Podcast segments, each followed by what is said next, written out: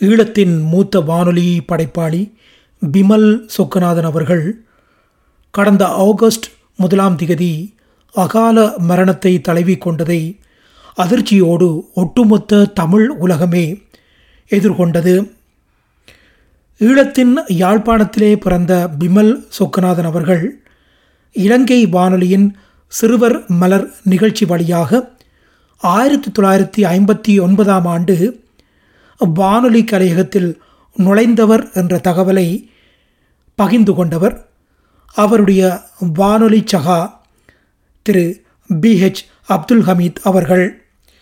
இலங்கையிலே சட்டம் பயிலும் மாணவராக அவர் தொடர்ந்த பொழுது வானொலியினுடைய தேசிய சேவையிலே பகுதி நேர கலைஞராக இணைந்து கொண்டார்.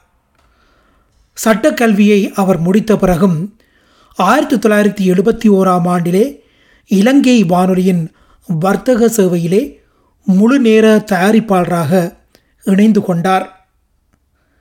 ஆயிரத்தி தொள்ளாயிரத்தி எழுபத்தி ஓராம் ஆண்டில் இருந்து ஆயிரத்தி தொள்ளாயிரத்தி எழுபத்தி ஆறாம் ஆண்டு வரையிலான அந்த குறுகிய காலப்பகுதியிலேயே சங்கநாதம் வாலிப வட்டம் இசையும் கதையும் போன்ற நிகழ்ச்சிகளின் வழியாக தமிழ் நெஞ்சங்களின் பேரபிமானம் பெற்ற அறிவிப்பாளராக விளங்கினார்.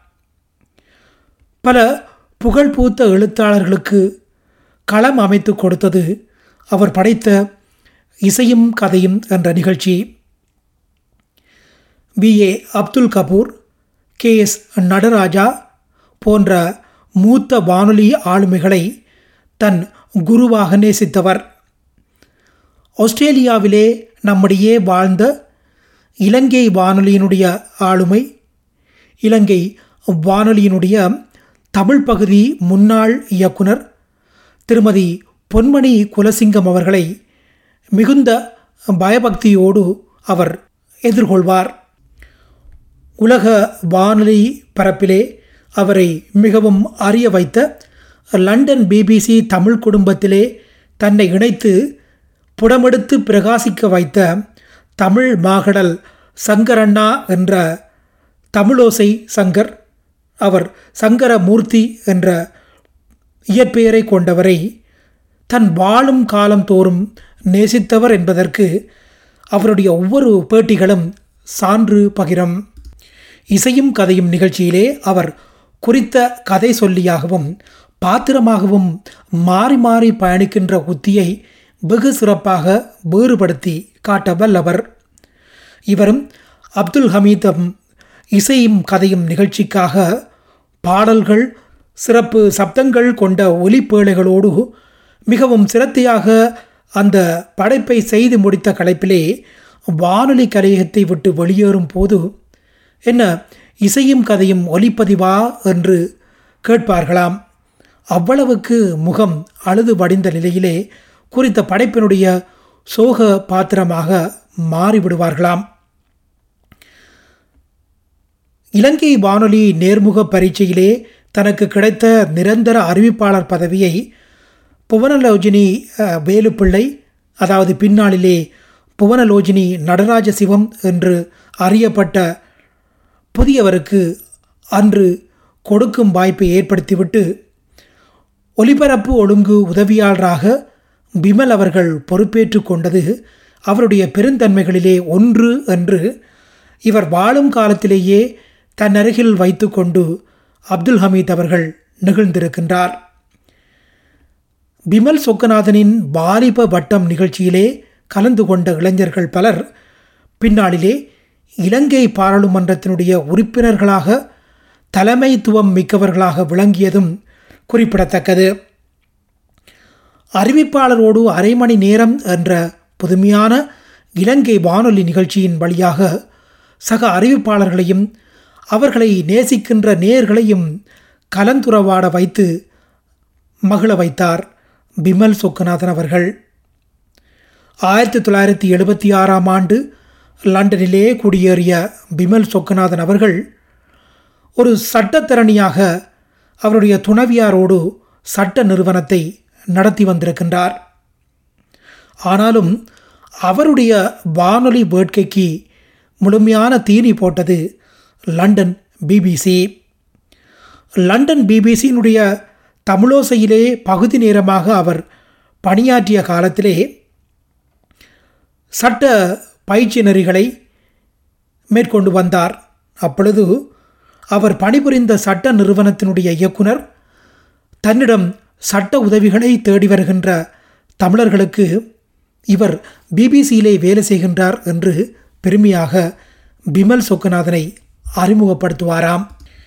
இலங்கை வானொலியிலே குறுகிய காலத்திலே பெரும் நேயர் வட்டத்தை உருவாக்கியவர் பின்னர் பிபிசி தமிழோசை கேட்கின்ற உலகத் தமிழ் நெஞ்சங்களின் இதயங்களில் மட்டுமல்ல ஈழத்திலே போர் முற்றிய நெருக்கடியான சூழலிலே அவருடைய குரலை மின்சாரமில்லா இரவுகளிலே தாயகத்திலே உள்ளோர் மறுபக்க செய்திகளை கேட்பதற்காக தவம் கிடந்ததெல்லாம் வரலாறு.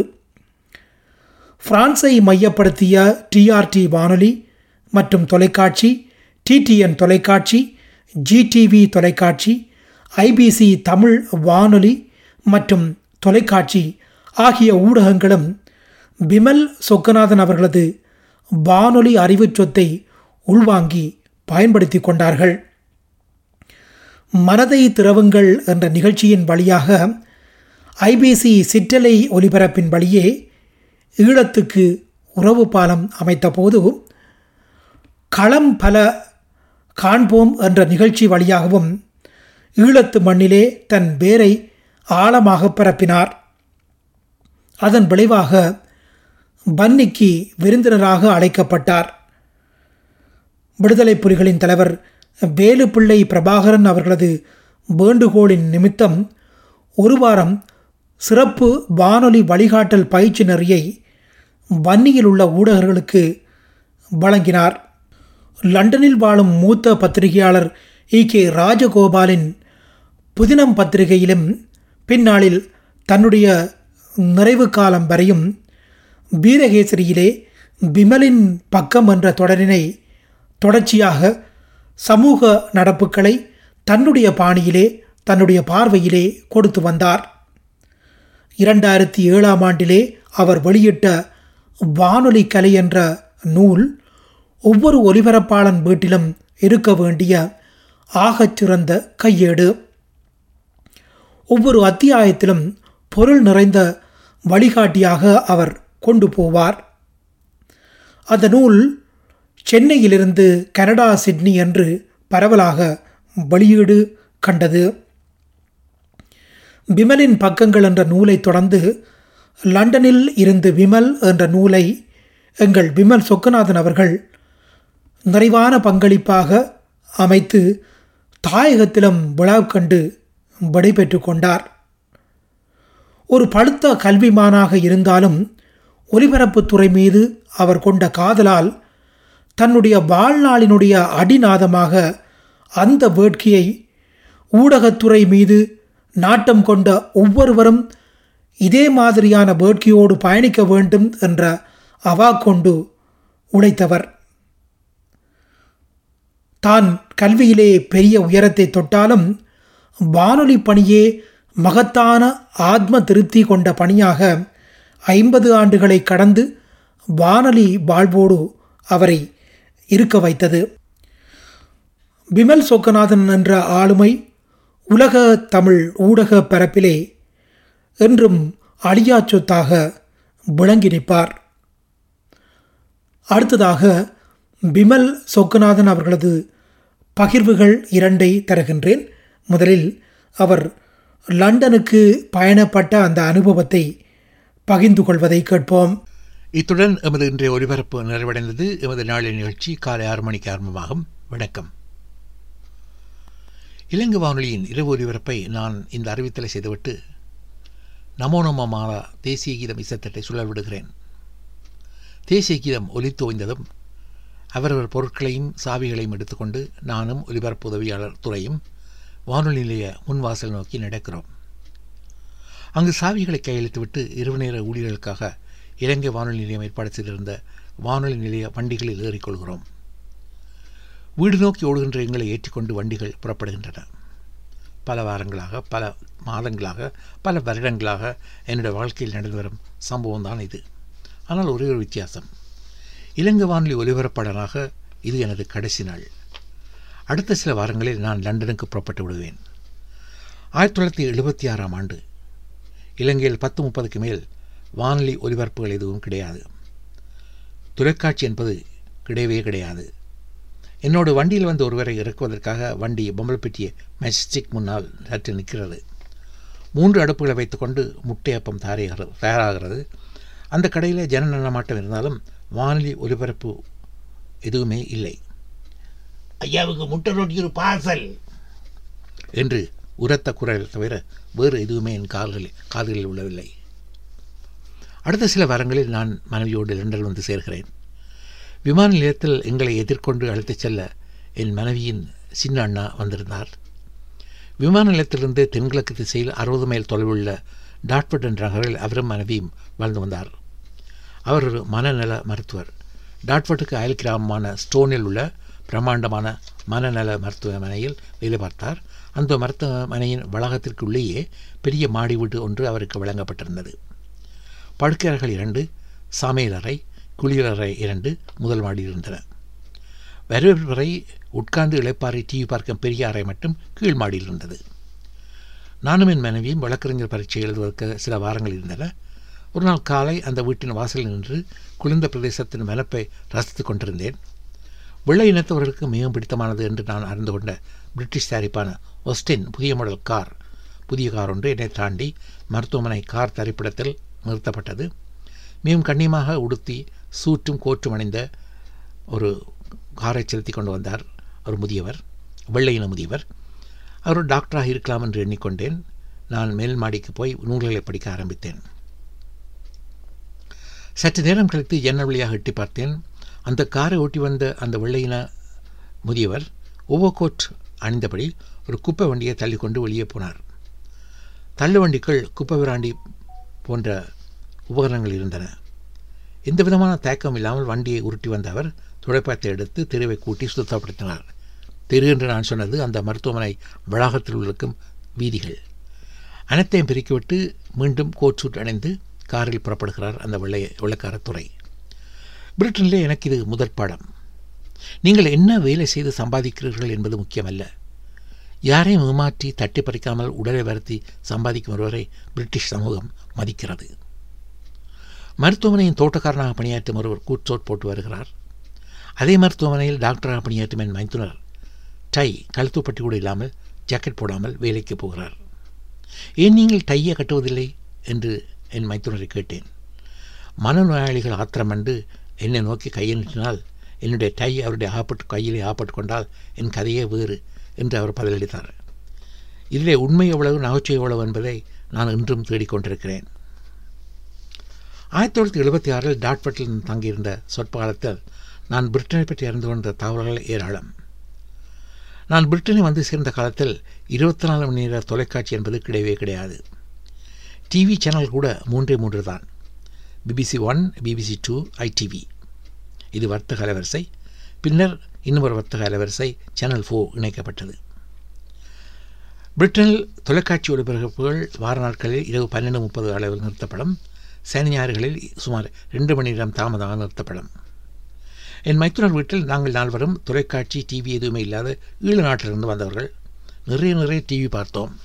எல்லா படங்களுமே கருப்பு வெள்ளை பிளாக் அண்ட் ஒயிட் அமெரிக்காவிலிருந்து கொண்டு வரப்பட்ட புலிஸ் துப்பறிக்கும் படங்கள் Starsky and Hutch Hawaii five O அமெரிக்க கட்டுப்பாட்டுள்ள ஹவாய் தீவில் அமெரிக்க போலீஸ் அதிகாரிய ஸ்டீவ் மேக்ரல் நடிக்கும் இந்த படம் மிகவும் பிரபல்யம் சனி ஞாயிற்றுக்கிழமை விடுமுறை நாட்களில் வரும் ஒரு படம் ஜிம் வில் ஃபிக்ஸ் இட் என்பதாகும் எங்களுடைய கருத்து சொல்வதானால் முருகன் உங்கள் விருப்பங்களை நிறைவேற்றி வைப்பார் என்பதாகும் பத்து முதல் பதினைந்து வரை உள்ள சிறுவர் சிறுமியர் இந்த பிபிசி ஒளிப்பதிவு நிகழ்ச்சியில் கலந்து கொண்டார்கள் சிறுவர்களாகிய உங்கள் விருப்பம் என்ன என்று நீங்கள் எழுதி அனுப்பினால் நிகழ்ச்சி தயாரிப்பாளர் ஜிம்மி சவில் உங்கள் விருப்பங்களை நிறைவேற்றி வைப்பார் அந்த நாட்களில் பன்னிரெண்டு வயது சிறுவர்கள் கேட்பவை நான் உலக குத்துச்சண்டை வீரர் முகமது அலியை சந்திக்க வேண்டும்.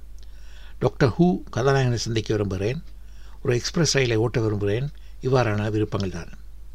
இலங்கை வானொலி சிறுவர் மாமா போல் இந்த ஜிம் சேவில் மாமாவும் முகமது அலியை பிபிசி செலவிலே விமானம் மூலம் வரவழைத்து சிறுவனை சந்திக்க வைப்பார். டாக்டர் ஹூ கதாநாயகனும் இப்படியே. எக்ஸ்பிரஸ் ரயில் ஓட்ட விரும்பும் சிறுவனுக்காக விசேஷ அனுமதிகள் பெறப்பட்டு ரயில்வே ஷெட்டில் ஓய்வில் இருக்கும் ஒரு இன்ஜினில் பையன் சாரதியோடு ஏற்றப்பட்டு அவன் வலம் பெறும் காட்சி படமாக்கப்படும். இந்த நிகழ்ச்சி சிறுவர் சிறுவர்கள் மத்திய மட்ட மத்தியில் மட்டுமல்ல பெரியோர் மத்தியிலும் மிகவும் பிரபல்யம் பெற்றது. இந்த நிகழ்ச்சியின் புகழ் நாடாளுமன்றம் வரை எட்டியது. எப்படி? நான் பிரிட்டனில் வந்திறங்கிய சமயம் ஆட்சியில் இருந்தது தொழிற்கட்சி அரசாங்கம். திரு ஹெரோல் வில்சன் பிரதமராக இருந்தார் ஜேம்ஸ் கரகன் வெளியுறவு அமைச்சராக இருந்தார் ஆயிரத்தி தொள்ளாயிரத்தி எழுபத்தி ஆறு மார்ச் மாதம் ஹெரல் வில்சன் தனது பிரதமர் பதவியை ராஜினாமா செய்தார். திரு கலகன் பிரதமராக பொறுப்பேற்க வேண்டிய நிர்பந்தம் ஏற்பட்டது. தொழிற்சங்கவாதிகளின் ஆர்ப்பாட்டங்களினால் பிரிட்டிஷ் பொருளாதாரம் ஆட்டம் கொண்டது. பிரிட்டிஷ் அகவிலை ஏற்றம் இன்ஃப்ளேஷன் பதினேழு சதவீதமாக உயர்ந்து பயமுறுத்தியது. பிரதமர் ஜிம் காகன் ஏன் இதை செய்யவில்லை? ஏன் அதை செய்யவில்லை? என்று பொதுமக்களும் எதிர்க்கட்சிகளும் பிரதமர் கலகனை கேள்விகளால் துளைத்தெடுக்க ஆரம்பித்தார்கள். அதுக்கு பிரதமர் கலகன் கோட்ட பதில் என்னுடைய பெயர் ஜிம் கலகன் நான் ஜிம் சவில் அல்ல. நீங்கள் கேட்டதையெல்லாம் நிறைவேற்றிக்க என்னால் முடியாது. I am not Jim Savile I can't fix everything you want என்று கோபத்தோடு பிரதமர் பதிலளித்தார். ஆனாலும் இந்த பதிலை எல்லோருமே ரசித்தார்கள். பாவம் பிரதமர் கலகன் அவருடைய அரசுக்கு எதிராக நம்பிக்கையில்லா பிரேரணை ஒன்றை எதிர்க்கட்சியில் கொண்டு வந்தன. முன்னூற்றி பத்து பேர் அவரை ஆதரித்தும் முன்னூற்றி பதினோரு பேர் அவரை எதிர்த்தும் வாக்களித்தார்கள். ஒரே ஒரு வாக்கு வித்தியாசத்தில் அவருடைய அரசாங்கம் மார்ச் எழுபத்தி ஒன்பதில் கவிழ்ந்தது. அடுத்து மே எழுபத்தி ஒன்பதில் நடந்த பொதுத் தேர்தலில் இரும்பு தலைவி மார்கரெட் தேச்சர் அம்மையார் அமோக வெற்றியிட்டினார் ஆயிரத்தி தொள்ளாயிரத்தி எழுபத்தி ஒன்பது முதல் ஆயிரத்தி தொள்ளாயிரத்தி தொண்ணூறு வரை பதினோரு ஆண்டுகள் அவர் தொடர்ச்சியாக ஆட்சி நடத்தினார். பிரிட்டனில் முதலாவது பெண் பிரதமர் மார்கரெட் தேச்சர் செய்த சாதனைகளோ அளப்பரியவை. ஆணாதைக்கு வரி கொண்ட ஆங்கிலேய ஆண்களும் எம்மவர் சிலரும் இந்த சாதனைகள் மறுக்கலாம். ஆனால் ஆட்சிக்கு வந்த ஆறு ஆறு மாதங்களில் பிரிட்டனின் வெளிநாட்டு நாணய நிதி கட்டுப்பாடுகளை எக்ஸ்சேஞ்ச் கண்ட்ரோல் சட்டங்களை தகர்த்தெறிந்தார் தச்சரமையார். பிரிட்டனிலிருந்து யாரும் அவ்வளவு பணம் வெளிநாடுகளுக்கு அனுப்பலாம். அதே போல் வெளிநாட்டு பணம் இங்கு வரலாம் என்று ஆயிரத்தி தொள்ளாயிரத்தி எழுபத்தி ஒன்பதில் தச்சரமையார் சட்டை மேற்றினார் அரசாங்க அமைப்புகள் பிரிட்டிஷ் கேஸ் போன்றவற்றில் சாமானியர்கள் மாடசாமி முனுசாமி கந்தையா பிரபாலினி அனைவரும் பங்குகளை வாங்கி லாபத்திலும் பங்கு கொள்வதற்கு வழி செய்தவர் அவர். பிரிட்டனில் ஆழத்தொழில் வளர்ச்சியை முடமாக்கி மூலையில் உட்காரடை கிழவி என்று உட்கார வைத்த பிரிட்டிஷ் தொழிற்சங்கள் வல்லமையை குறைக்க நிலங்கரை சுரங்க தொழிலாளர் சங்கம் தொடக்கம் தொழிற்சங்கள் அனைத்தையுமே நடுங்க வைத்த பெண்மணி என்றால் அது இரும்பு தலைவி மாகரெட் தான். புதுமை தலைவிக்கு ஹாலிவுட்டிலிருந்து பெண் அபிமானிகள் திரண்டார்கள். அவர்களுக்கென தொடர் நாடகங்கள் சீரியல்கள் எழுதப்பட்டன.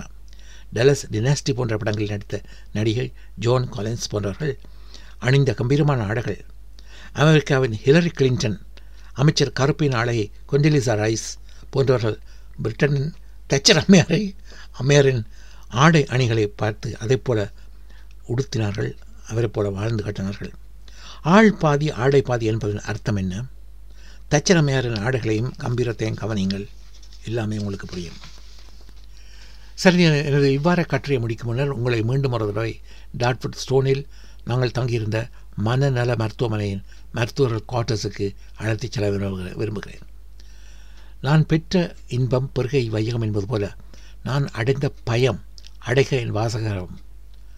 தொலைக்காட்சி பற்றியே காணாத இளமணி திருநாட்டிலிருந்து ஆயிரத்தி தொள்ளாயிரத்தி எழுபத்தி ஆறிலும் அதற்கு முன்னரும் புறப்பட்டு வந்தவர்கள் நாங்கள்.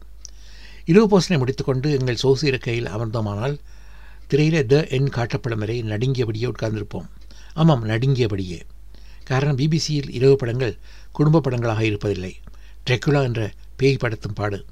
ஒரு சாமானிய பிணை ட்ரெக்குலா பிடரியிலே கிடைத்ததும் அந்த பெண்ணும் பற்க நீளமாக வளர்ந்து ட்ரெக்குலாவாக மாறுவாள். பெரியாரை சூடேற்றும் வசதி குறைவு இரவு நேர மூடுபனி வேறு. அவ்வப்போது கண்ணாடி ஜன்னல்களில் யாரோ தட்டுமொழி யாராக இருக்கும்?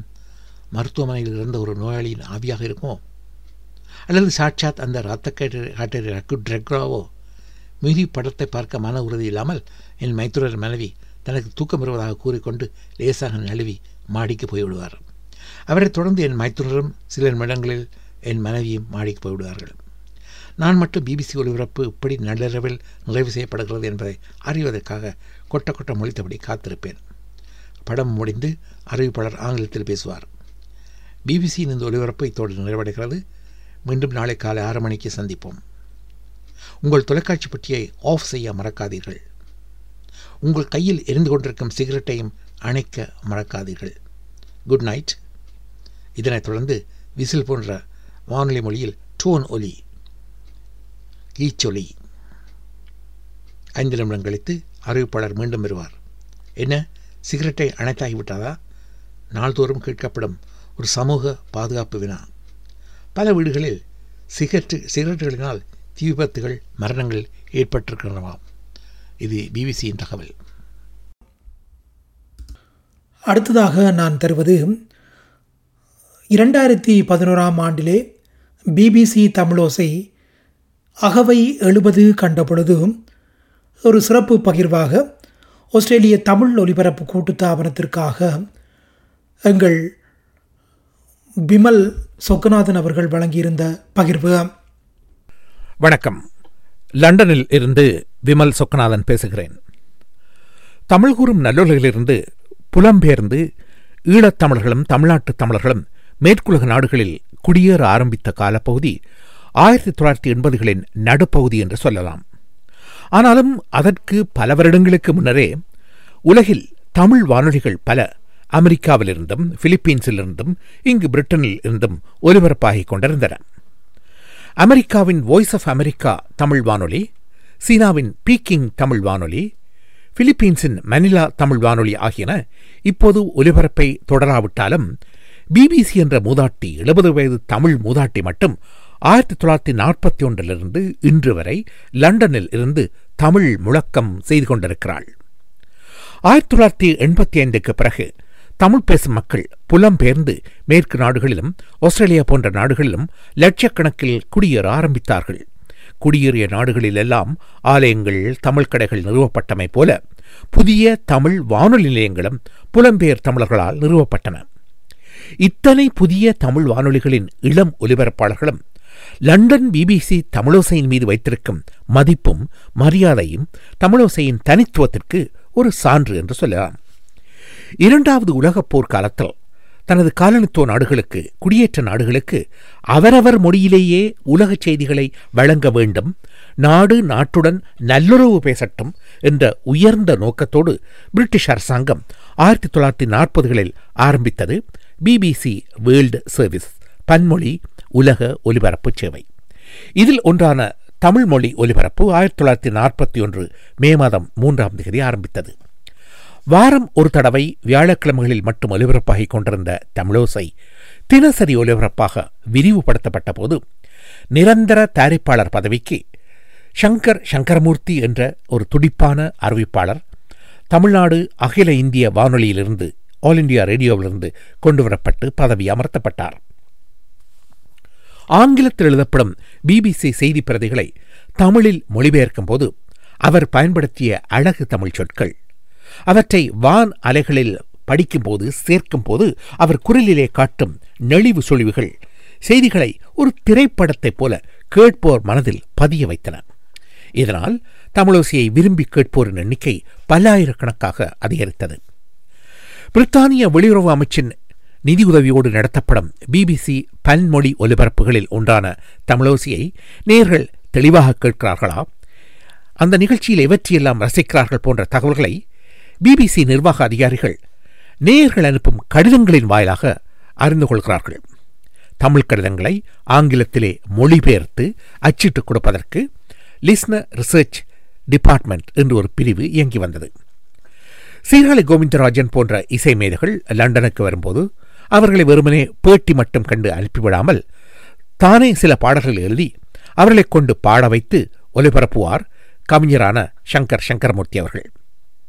தேம்ஸ் நதி கரையிலிருந்து தேடி வரும் ஓசை தமிழோசை மகாராணி மெச்சும் ஒரு மாட்டுப் பொண்ணு டயானா கண்ணு போன்ற பாடல்கள் சங்கர் சங்கர்மூர்த்தி எழுதி. தமிழோசையின் நிகழ்ச்சிகளில் ஒலிபரப்பான பாடல்கள் சீராளி கோவிந்தராஜனும் அவருடைய புதல்வர் டாக்டர் சிவ சிதம்பரம் அவர்களும் எங்கள் பிபிசி கலையகத்தில் பாடி நேர்கள் மத்தியில் மிகவும் பிரபல்யம் பெற்ற பாடல்கள். தமிழோசை தலைவர் சங்கர் சங்கர்மூர்த்தி அவர்கள் தமிழோசை தலைவர் தயாரிப்பாளர் என்ற பதவியிலிருந்து ஓய்வு பெற்ற பிறகு திரு மகாதேவன் திருமதி ஆனந்தி சூரியபிரகாசன் திரு சம்பத்குமார் ஆகியோர் தமிழோசையின் தலைமை பதவியில் பணியாற்றினார்கள்.